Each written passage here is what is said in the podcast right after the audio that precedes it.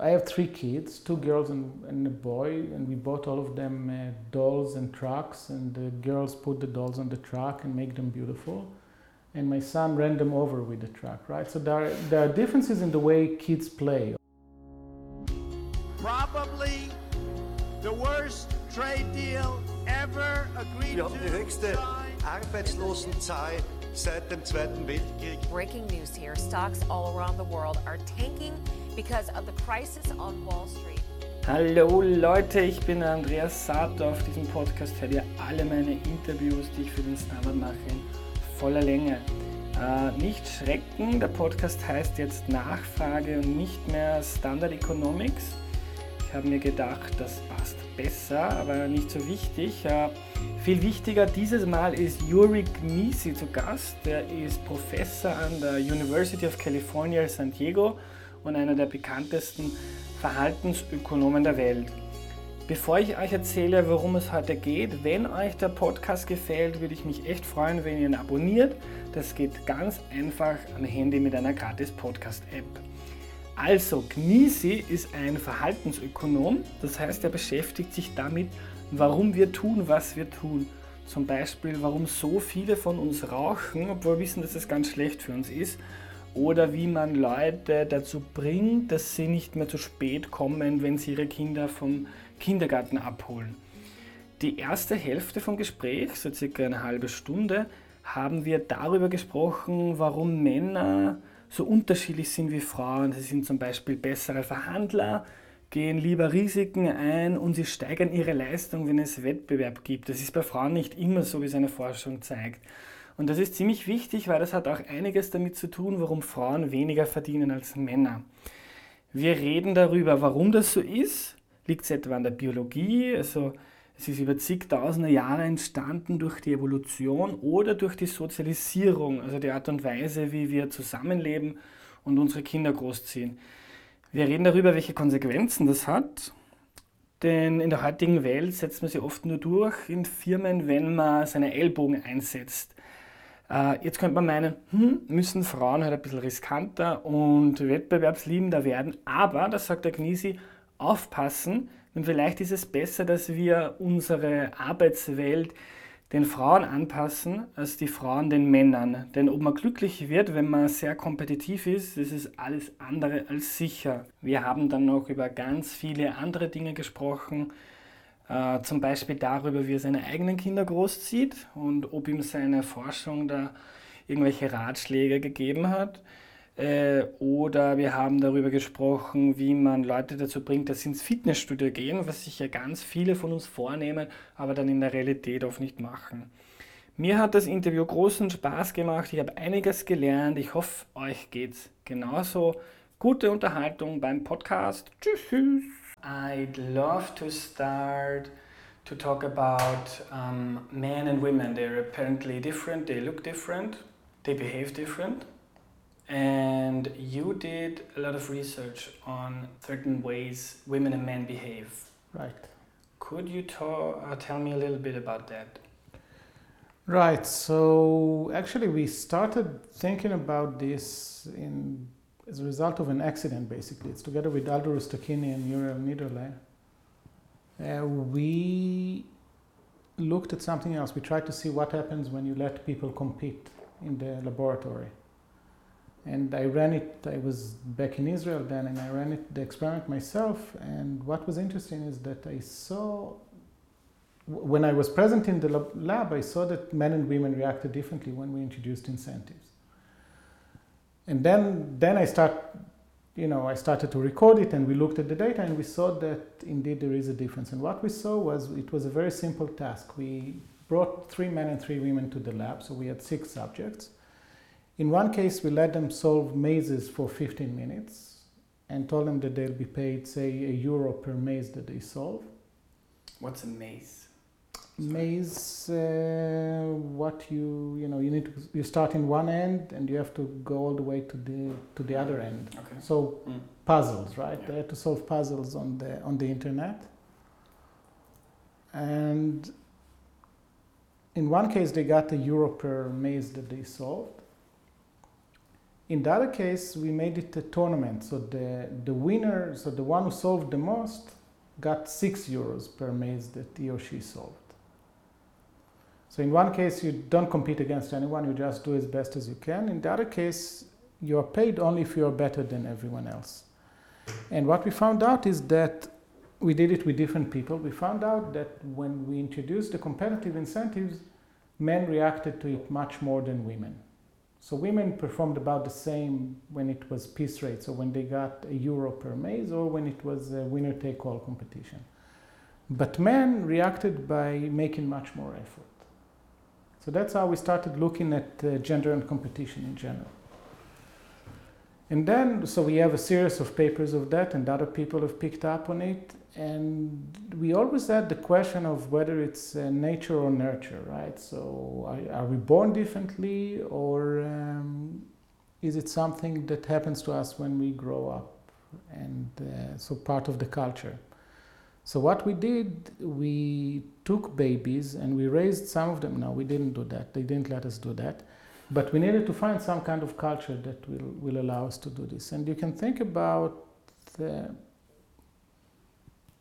when you drive back from the hospital with the baby, it's usually the man that drives. So it's, there, there are arguments for uh, cultural impacts from, uh, from day one of, of, of the baby.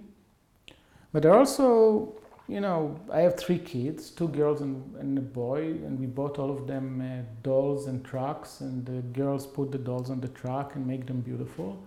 And my son ran them over with the truck, right? So there are, there are differences in the way kids play also, which seems to be uh, more, seems to be deeper than just the culture that, that we see. But it, you cannot separate it without looking at some other cultures. So what we did is uh, we went to two very extreme cultures. One of them is the Maasai in Africa. The Maasai is a very proud tribe that in which basically men are controlling everything. So a man buys a woman, a woman costs 10 cows, depending on how old she is, but that's more or less. A man can have men, you know, as many women as he can afford. He can beat his wife. Um, the, the woman works and does so the, when they wake up in the morning the man gets up drinks tea and goes with the with the herd. And the woman does all the housework and if they have field you know corn she'll work in the field and she'll raise the kids and she, so she's working much harder. Um, it's a very extreme society in which very patriarchal society in which women have very little uh, power the contrast to this is a matrilineal society. So it's not a, it's not a matriarchal society because it's not that women are in charge of everything, but for some historical reasons, women are in charge of everything within the house. So they only women are allowed to possess to, to own real estate. And they decide about what, you know, how to spend the money the house belongs to them, so a man lives either with his mother or his sister or his wife in their house, in which they determine the rules. It's not the opposite, it's not like the Maasai, but reversed because the, the village politics is still done by men. Um, but it's, it's a very interesting society. So in the, in the Maasai, if you ask a man how many kids he has, he will tell you how many boys he has. He will not mention how many girls he has. And in the, the, other, the other tribe that we went to, it's in northeast India, in the city of Shillong, they're called Khasi. Uh, over there, like I said, women have much more power. And the question was, would that be enough if you are raised differently? So we don't assume that there is a difference in the genes, right? So uh, natural differences. So if we wanted to see whether the culture could really affect uh, behavior. So we ran some experiments with competition and we found that in the Maasai, the men were much more competitive than in than the women, but very much the same as if you would do it in Vienna or in Tel Aviv or San Diego. So they were more competitive than women, about you know twice according to our measure, but not differently than what you see in other Western uh, societies. How did you measure that? So we, we used a task in which um, the participant had to choose whether they want to be paid according to piece rate or according to winner take all. So you could either get, so we gave them tennis balls to throw into a bucket and throw it 10 times from three meters, and they were paid for every success that they did. They had to choose between being paid, say, one euro per success or three euro per success if they do better than someone else. So either you're just competing with yourself in a sense, so it's a piece rate, or you're competing against someone else. And we saw that men were twice as likely to choose to compete in the Maasai, and that's true. What you know, you'll find it in Vienna and in everywhere that, that you do it more or less, you find the same. And the, the main question of this research was whether with the Khasi, the matrilineal society, whether we see the same. And we found that no, we found that actually women were slightly more competitive than men in that society.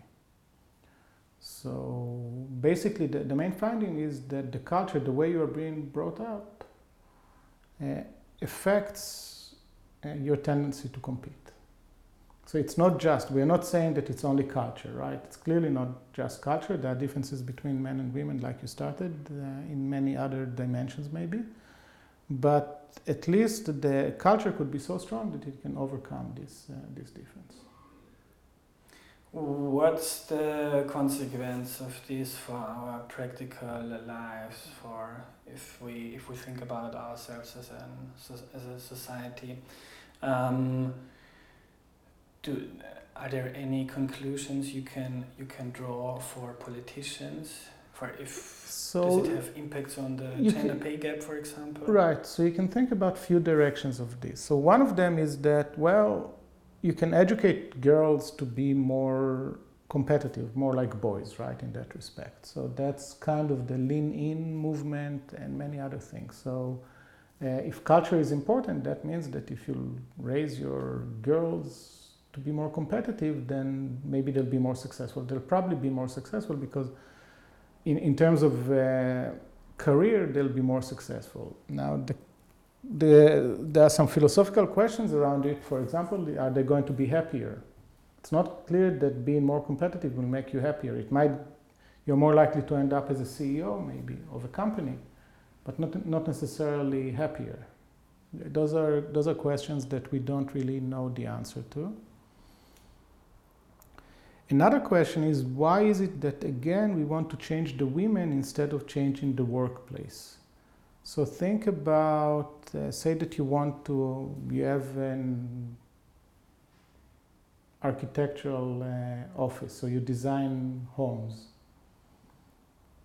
or you need a programmer, right? So I have a friend that uh, computer engineers engineer, and she was looking for a job as a computer scientist in a, in a company and she says that basically she, she was brought in and was given 30 minutes to do something with the boss, the future boss, standing behind her shoulder, and you know, so very, very stressful environment, which has nothing to do with the job itself. So in the job itself, it's, she's not working on something that takes 30 minutes. She has, you know, weeks, months to solve the problem. So she's, the, the job requirement doesn't include uh, performing under pressure. You know, if you want to be a fighter pilot, you need to perform very well under pressure. But if you're a programmer, you don't. And the question is, why is it that the selection process is more competitive than the job itself? Because that could lead very often to, to mistakes like that. So you, you're more likely to choose the more competitive person, but not necessarily the better person for the job. You think that that example is, is representative of a broader problem? Yes, I think that uh, that in general we are uh, the environment. So there are many other aspects that also relate to to gender differences in the workplace. So you can think about in Europe. I think the, the world is more sane. But if you look at you know in New York in Wall Street, if you want to be in the finance industry, you have to work 80 hours a week. Now, normal people don't want to work 80 hours a week and women are more likely to be normal than men in that respect. So basically, they, they it's kind of self-selection. Women don't go to this this uh, profession. They they want to see the kids, for example. there is no reason to work 80 hours a week. It's, no one is productive at the you know 75th hour of, of their week. So what happens? You know, you go, you're much more likely to drink coffee with the with the friends, and then beer in the evening, and then uh, check your Facebook or whatever. And the workplace would have been much better, and I think again that Europe is much better in that respect. If you would define it as eight, nine hours a day, during these eight, nine hours, you work. You don't check your Facebook, you, you actually work. And then, then you're free to be, you know, to have life also, right? So that, that's another example in which uh, think about the um, requirement that you have, you'll have short hair right now. Women can cut their hair and they have a shorter, short one too, but it's, it's kind of discriminating because of preferences that are not relevant for the job itself. So I think that reducing the competitiveness of the selection process such that it will match the competitiveness of the job itself, reducing the hours into normal hours. Um, there are other examples. So I'm my friends in, in Amsterdam, they have a very nice department, but there are 11 men and one woman in the department over there. They go and play football twice a week. And then, you know, shower together and then go and have beer, which is completely legitimate, right? It's, it's fine. But she's left out, right? So it's kind of hard to be in, a, in, in an environment in which, the, you know, there is a it's male dominated, right? And again, there are nothing in what they do is bad. It's just that it's very hard. You know, they go and uh, they, when they have beer, they talk about stuff. They talk about research, and that's how they get to to have uh, more success, right? A better network. And she's left out in a sense, right? So there are many things that should be done around these points that I raised that could really reduce the gender gap. I think in the long run. Mm-hmm. Um, you were talking about uh, uh, competitiveness now. Are there other things you discovered where men uh, differ from women behaviorally? So many of them are related to each other. So mm. risk aversion or attitudes towards risk are very much related to competitiveness. When you increase the, comp- the competitiveness of the environment, you also make it more risky in a sense. And we found the strong differences in risk taking.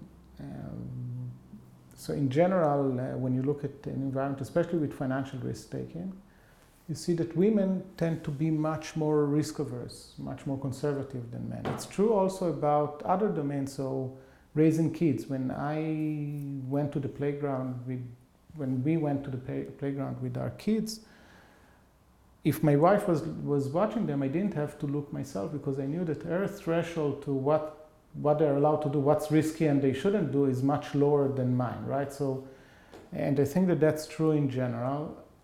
I don't think that's what the data shows that uh, that women are more risk averse in most of the cases than, than men. So that's another example. And being more risk averse could be could mean in some situation that you are going to be less successful. So if you have to choose between a career that will have high return, high risk and high return, or a more uh, conservative uh, career, you're more likely, if you're risk averse, you're more likely to, to choose the more conservative, less uh, risky career. And it will also have lower uh, expected value in a sense. Mm. Uh, one thing I was thinking about relating to this is that on the one hand, men um, profit from their from taking risks, from loving competition because they are more successful in politics, in business. They are they make more decisions, they have more power in our societies, right? In all Western societies. But at the same time, you have um, men as a group where there's a lot more violence, a lot more crime. They are very often, or at least more often, drug addicts, alcoholics than women. Is, it, is this like the, the, the, the other side of the medal? No, so there are, that's what we said about born differences between men and women, I think. So clearly, men are more aggressive than women. right? So there is higher testosterone. There are many good reasons to look at it. There are also evolutionary reasons. So um, starting with Darwin and going forward to Trivers and others, the argument, the evolutionary argument is that uh, men, or it's male and female, so it's not just uh, human beings. So females have much higher cost of having offspring. So to have babies, it's, it's much more costly for them. So they need to be very picky with whom they, they're going to mate, whereas men can just have as much as they want because it's the, the cost of raising kids in nature. We're not talking about the modern family, but we're talking about the days where evolution was uh, still effective. Uh, men need to compete in order to, to win the, the females, right? So male have to compete to win the female, and that means that males that will be more aggressive and more competitive are going to be more successful on average. And so that's the, that's the evolutionary roots, if you like, of the, of the aggressiveness and the competitiveness.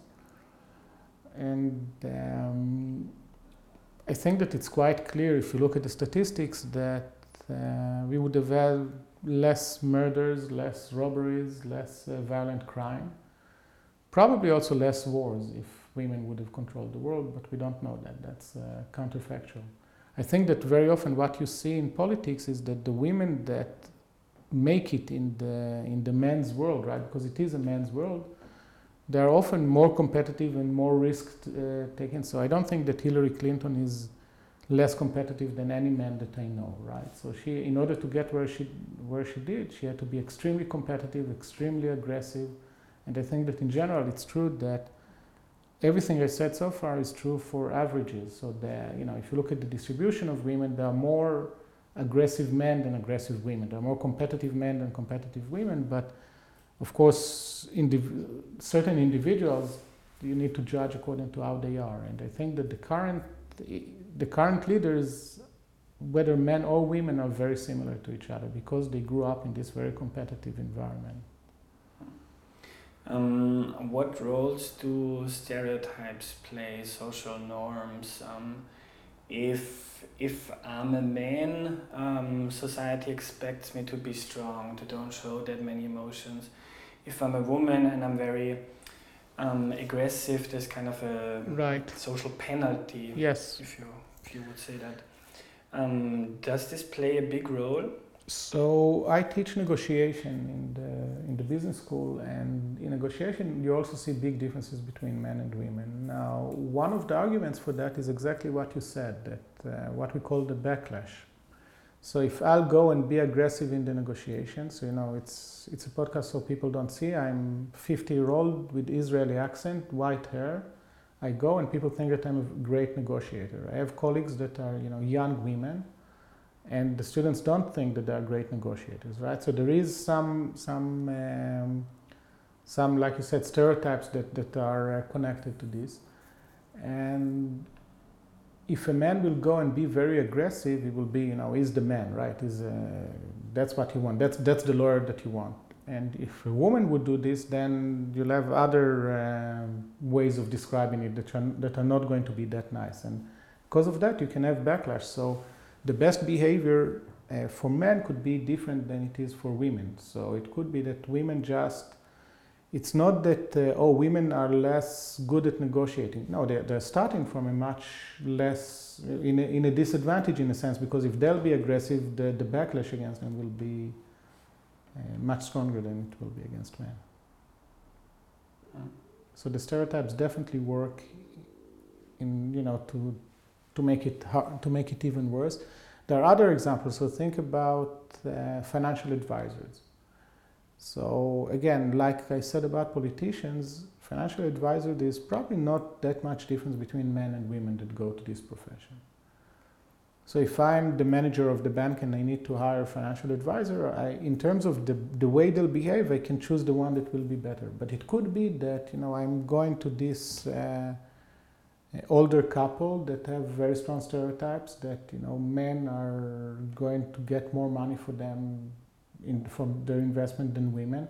So I might decide not to hire uh, a woman, even if I know that she's just as good as the man or even better, because I know that my clients are going to, to have problems with having a woman over there, right? So that's uh,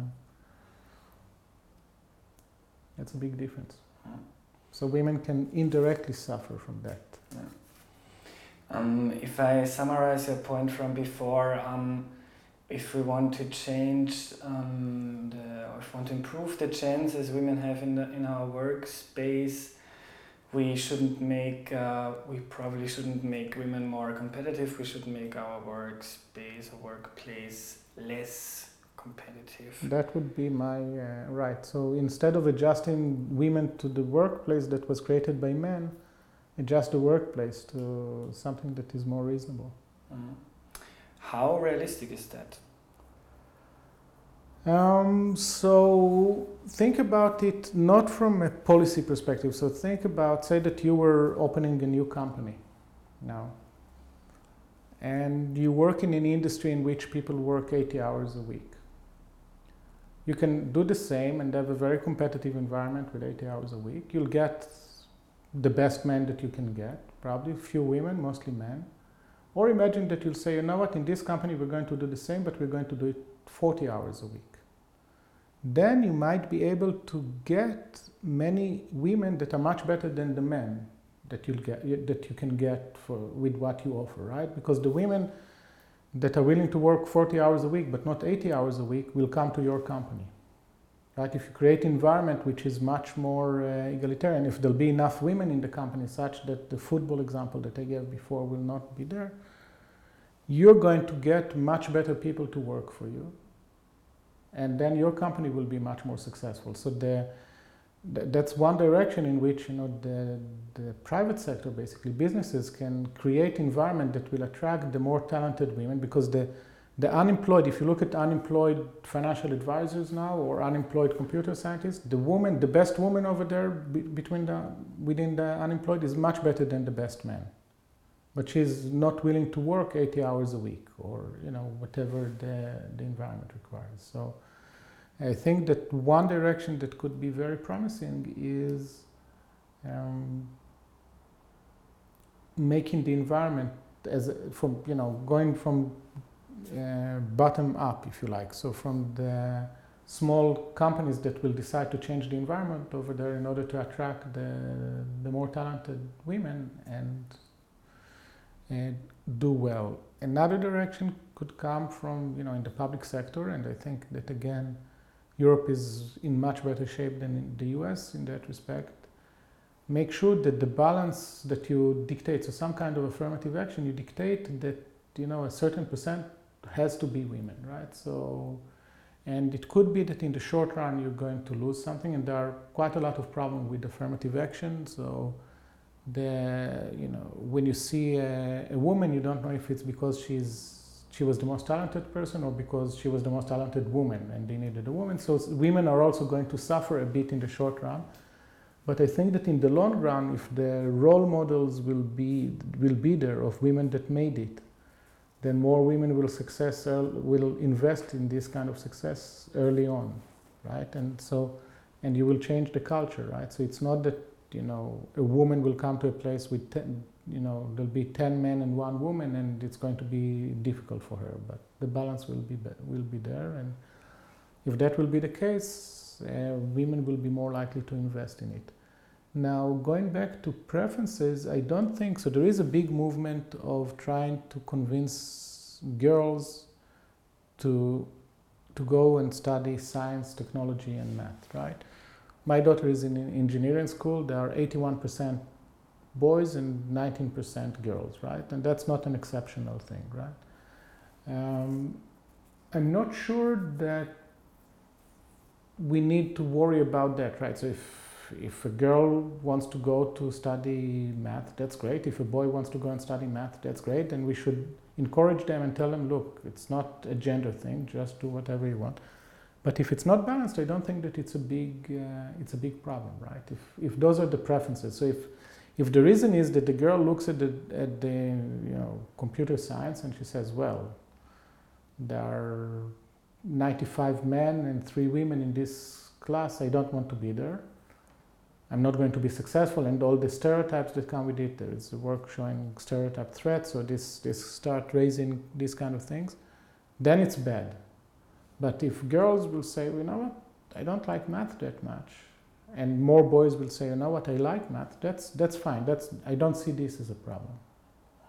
So the goal doesn't have to be to equalize the number of girls and boys, but the goal should be to encourage everyone who likes it and is capable to, to go and do that. Um, did your research on gender influence your way of parenting?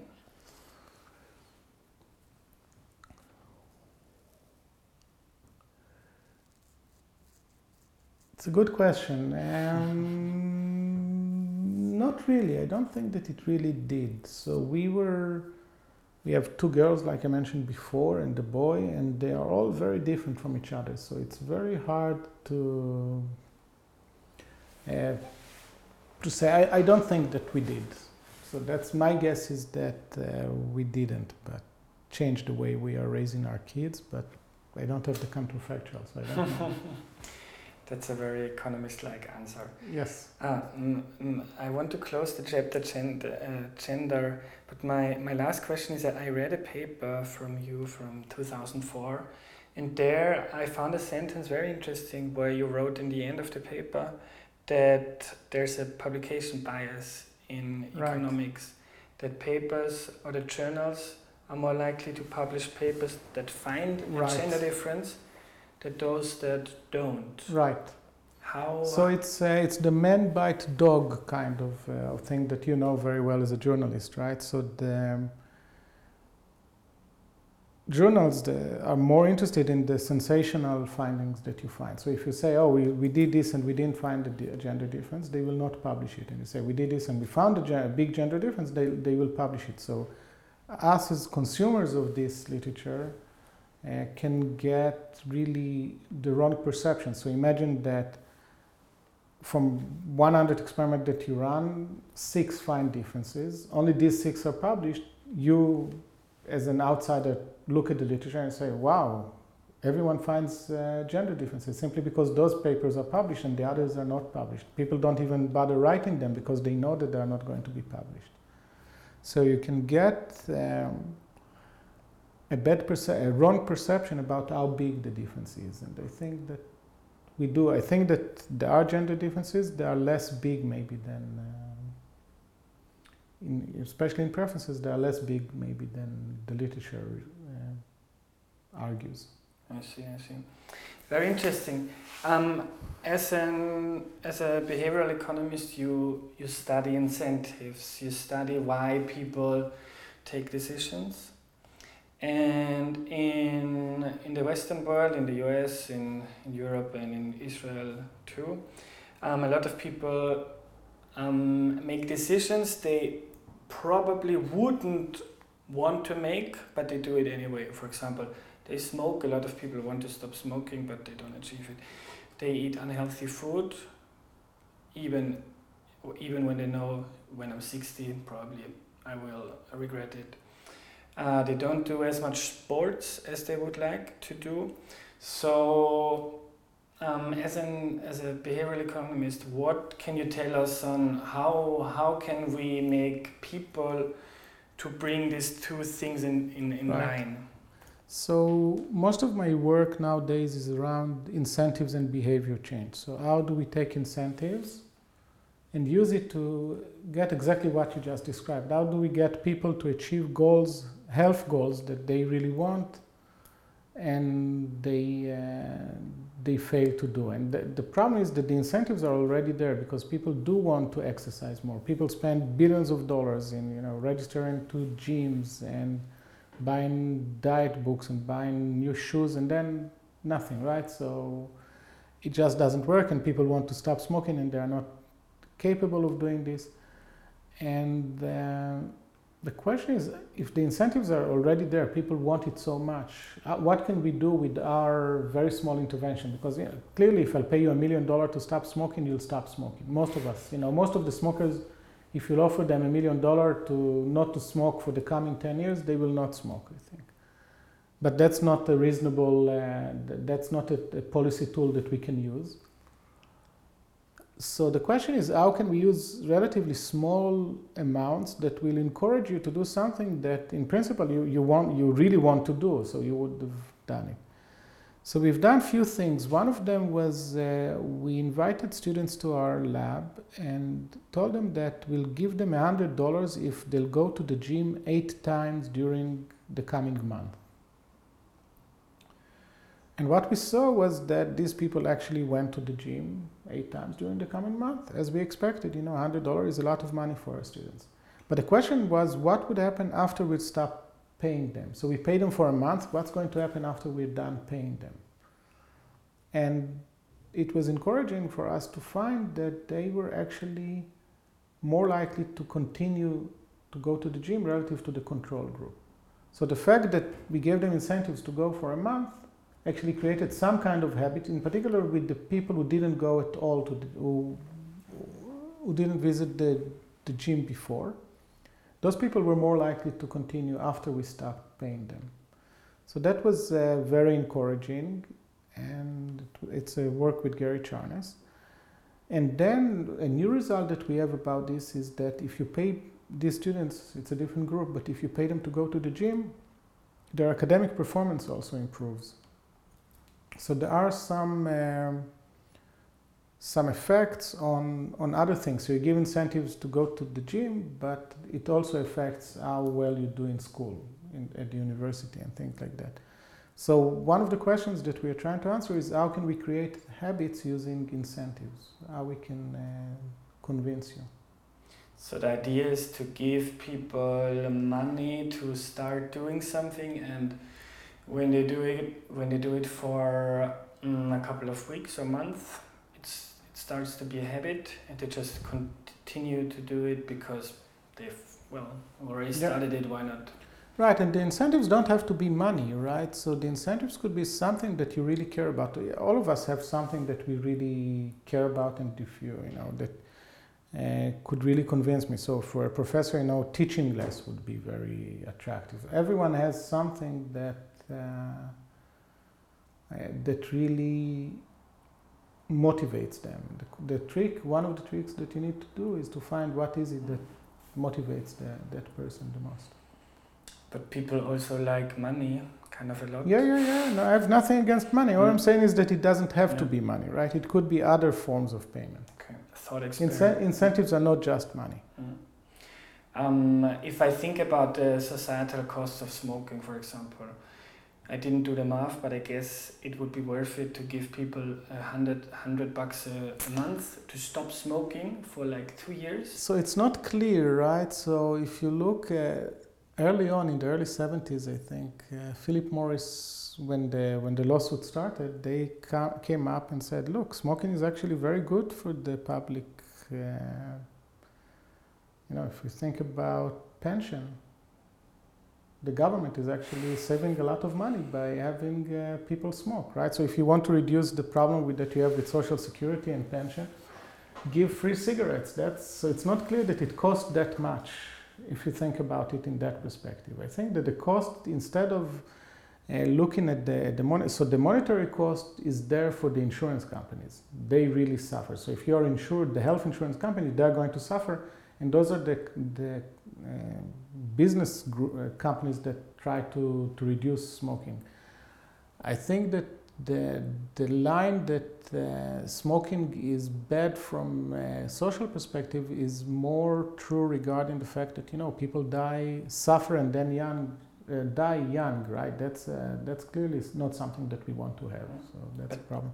But did sorry, did independent economists also calculate that smoking da- doesn't cost us Anything no, so Philip, Mor- Philip Morris understood very fast that to say that they save money because they kill people faster is not a good line of defense for them, right?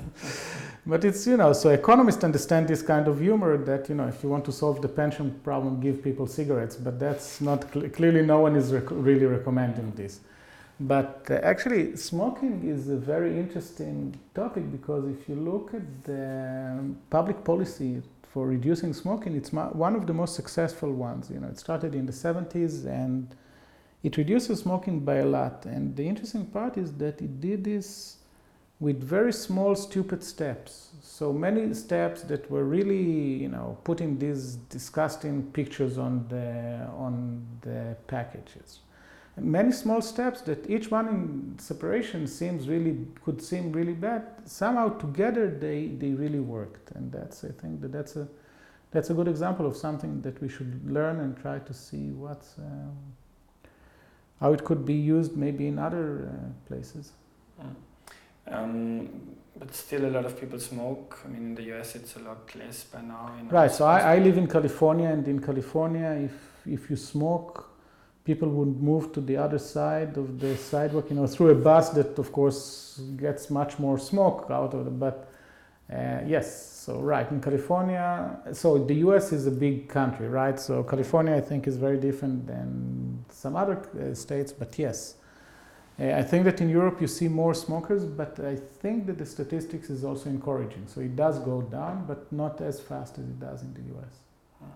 But if I if I have a broader view, um, a lot of people um, don't do enough sports. They eat unhealthy. So is this a problem? Um, didn't we just uh, take take all those um, conclusions we have from from your science, for example, and, and other behavioral economists? Didn't we just use it well enough, or or are we as a society not able to to uh, change people's behavior that fast or that effectively? So I think that behavioral economics makes more claims at this stage than we can actually do, right? So we are it's it's very hard to go to a company and say, look, I can design an incentive scheme that will destroy your company. No one will hire you, right? So you need to go and say, well, you know, I can design an incentive scheme that will double your profit. I think that we are making baby steps in the right direction. So there are, uh, you know, we learn how to use this tool. It takes time, but I'm, I'm very uh, optimistic about this. In the lecture, I'm going to talk about a few of these methods that, that do work.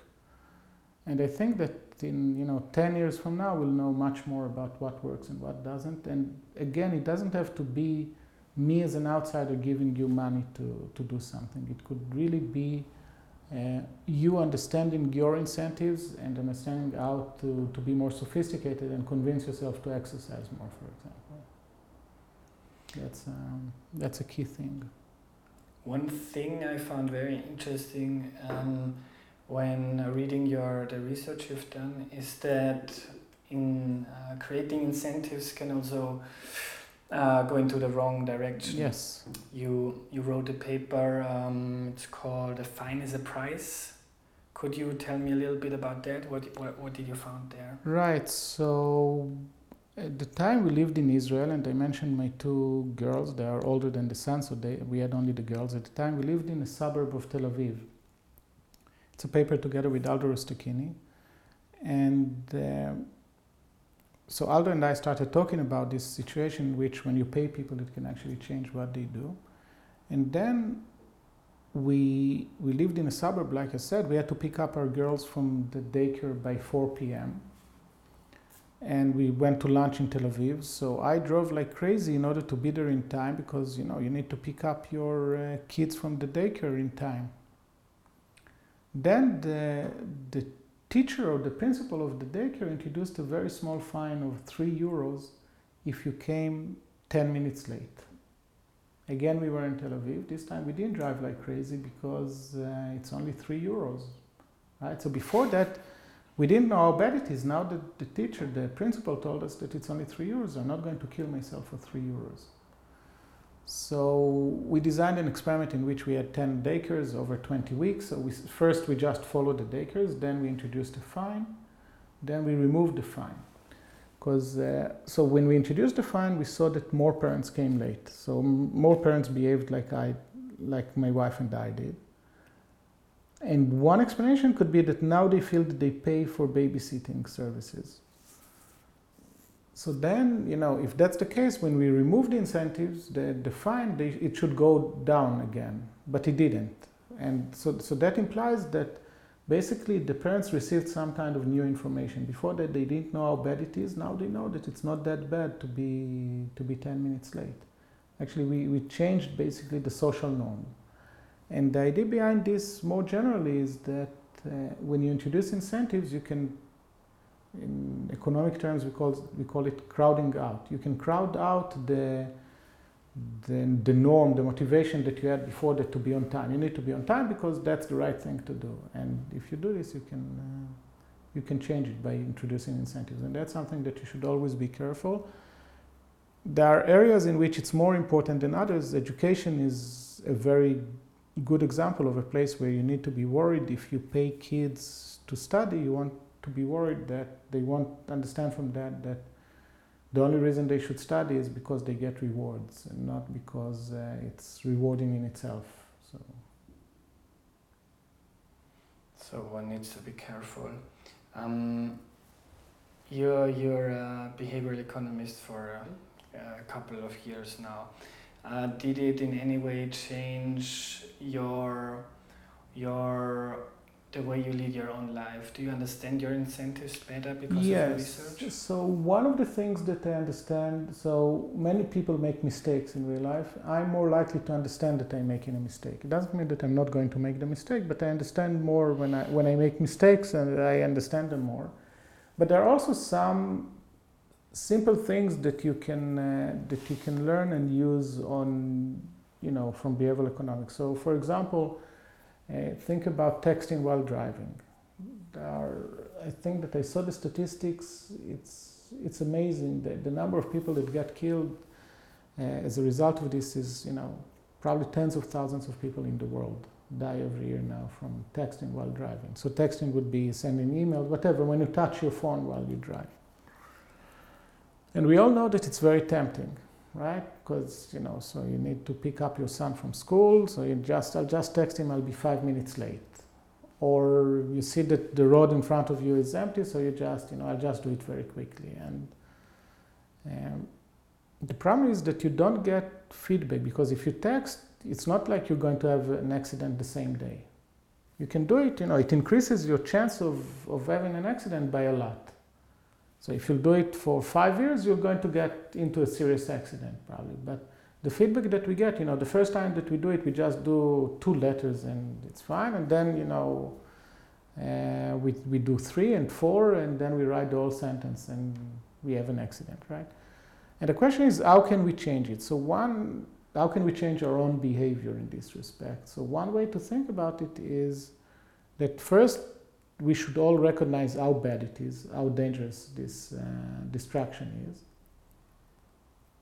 And then what we should do is simply decide that we are not going to touch the phone during the, when we drive, right? So not that I'll do this kind of cost benefit uh, calculation, you know, now it's uh, my son really needs it or the road is open. No, I if I open it up to this kind of calculations, it's not going to work. I'm going to have an accident. If I make a decision that I don't let my brain play with this yes, no, yes, no, it's just a decision. It's, it's much easier to follow this way. So that's an example that, you know, and, and you can think about with respect to driving, you can decide, you know what, I'm just not, if I'm in traffic, I'm just not going to switch lanes, even if it's very tempting. Because that's, again, that's when you see lots of accidents, right? So um, in the US now it's easier. Uh, if I go out to drink, I can just have Uber back. You know, I go there with Uber, come back with Uber. I don't, you know, I don't even think about it. It's not, oh no, today I'll drink only one beer and then I, I just say, no, I'll go with Uber. It's going to cost me ten dollars, but uh, then I don't have to worry about driving back. And and we know that after you drink, your um, decision making is impaired, right? So you might think that you're not drunk, but you're not going to, to be as good of a driver as you are when you're not. So you just decide in advance to take Uber, you decide in advance not to switch lanes, you decide in advance not to touch the phone. And those are, those are much more effective than starting this negotiation in your brain each time you want to, you want to, to decide whether it's worth it to text or not. Great. So it also makes your life a little bit easier. Yes, um, yes, yes, yes, absolutely. You are also advising a co- uh, companies, right? Yes. How, how, how do you help companies to motivate their their workers or to, to So make them more effective? So one of the line is to towards the you know the HR, right? So how to really build compensation that work better. Another one is towards wellness. So how to convince your workers to lose weight or exercise more. And a different direction is how to get your customers to be more engaged. So if you want them to visit your website or to buy something from you, how can you change the incentives that you give over there? for the buyer. So it's from the customers all the way to the workers, right? And it can include also the executives. So I worked with a company in which they decided to use something that is called loss aversion that Kahneman and Tversky found in the early 80s. And the idea basically, they, they receive bonuses at the end of every year. A lot of money, so hundreds of thousands of dollars per uh, executive. And the idea was that instead of it so the, the way they do it, they set a goal at the beginning of the year, and at the end of the year, if you met the goal, you get the bonus. And the idea was to set the goal as before, but give them the bonus in January. And then, if in December they meet the goal, they keep the bonus. If not, they have to uh, pay it back.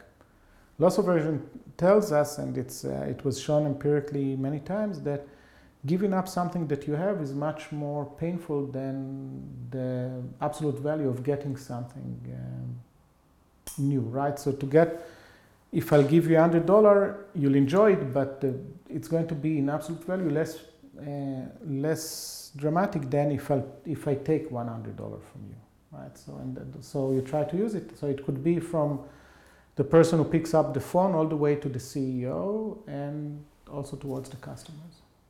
And do you already have some results if it works at this company? yes, I have lots of results around it, but uh, that's what I'm going to talk about later uh, today. So maybe you can use that.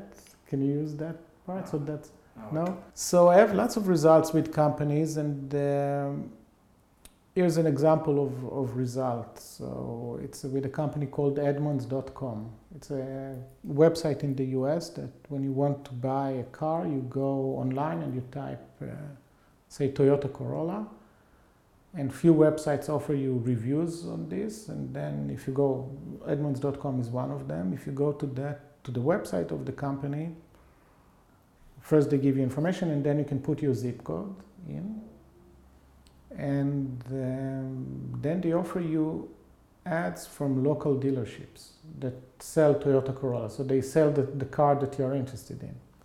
And if you click on this ad and submit your details to the to the salesperson such that he or she can contact you, Edmunds gets some kind of payment. So Edmunds want you to do that. So the way Edmunds convinced uh, its audience to actually submit this uh, this information was by giving them discounts. So if you want to buy a twenty thousand dollar car, we'll give you five hundred dollar discount. Now, $500 is a lot of money, but not so much compared with $20,000, right? Because it's, uh, it's not, uh, it doesn't look as meaningful because we know that we think in relative terms in many cases. So what we did, we, we tried to look at something that will carry more meaning than just cash. And there is a, there is a work by Richard Thaler that talks about fungibility of money. So economics argued that you know if you have a dollar that you got through from a gift and the dollar that you got from salary, you should treat them the same. They are all it doesn't matter where they came from. But uh, Th- uh, Thaler showed that uh, people have what he called mental accounting. So they treat different money in, a dif- in different ways. So if you go to a restaurant, very often um, you would rather spend half an hour looking for parking instead of paying 10 euro for the parking. But then when you go and order wine, you don't really care about 10 euro because spending the 10 euro on wine sounds like a good deal. Spending it on parking is very annoying. So not all expenses are the same. So we, we looked for something that people would appreciate more maybe than $500 in cash. And what we found is that if you give them gas cards, it carries much more meaning. $500 in gas that you can fill up your car for a very long time. And people hate paying for gas. So we thought that that's going to be more motivating. So we ran an experiment in which some people got $500 cash and some people $500 in gas cards. And we saw that the people that indeed the people that got the gas cards were more likely to actually uh, do the activity that the company wanted them to do. And it was interesting Smart. we, it was interesting because we saw that we can reduce the value of the gas cards all the way down to $200 and it was still more effective than $500 cash. So people really look at the, um, at the gas card differently than they look at discount. Of course, and that's why you need to run experiments because if you ask people what do you prefer, $200 in gas card or $500 in discount, everyone would say $500 in discount. But if you look at actual behavior, what's more motivating, you see that uh, the $200 gas card is more motivating than $500. Very interesting. In the end of my interviews, I always ask two questions. One is if people listen to this podcast now for nearly an hour, they are really interested in what you were talking about. Um, do you have three book recommendations for them?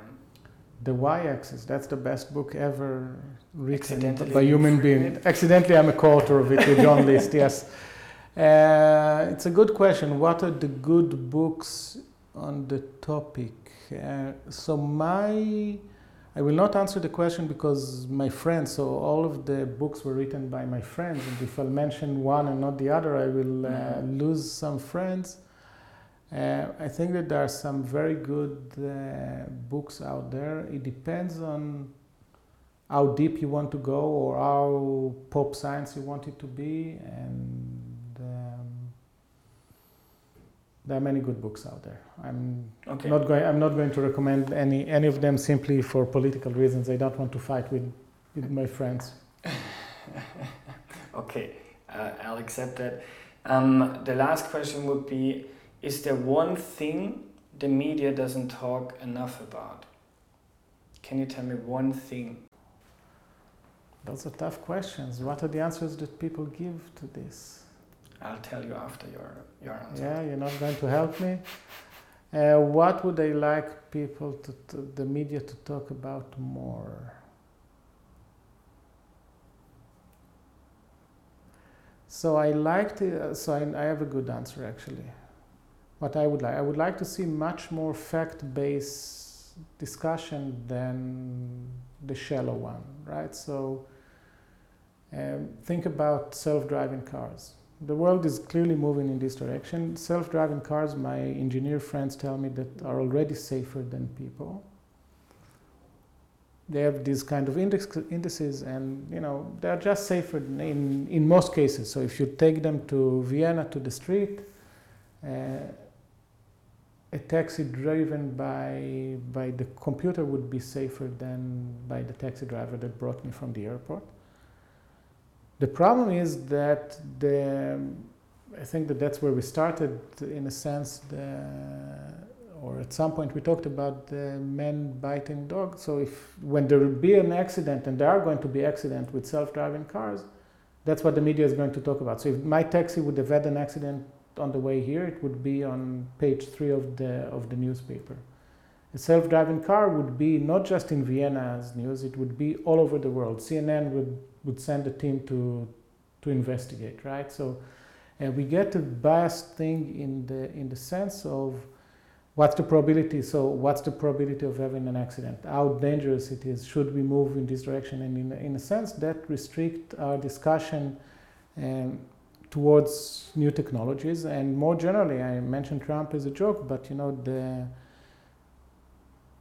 fake uh, reality that is being uh, done over there. I think that that's a big push that the media is also facing, and I think that the the most important battle that you as journalists can have is to to stick with actually checking the facts and uh, not not giving up to the um, more popular, not evidence-based things.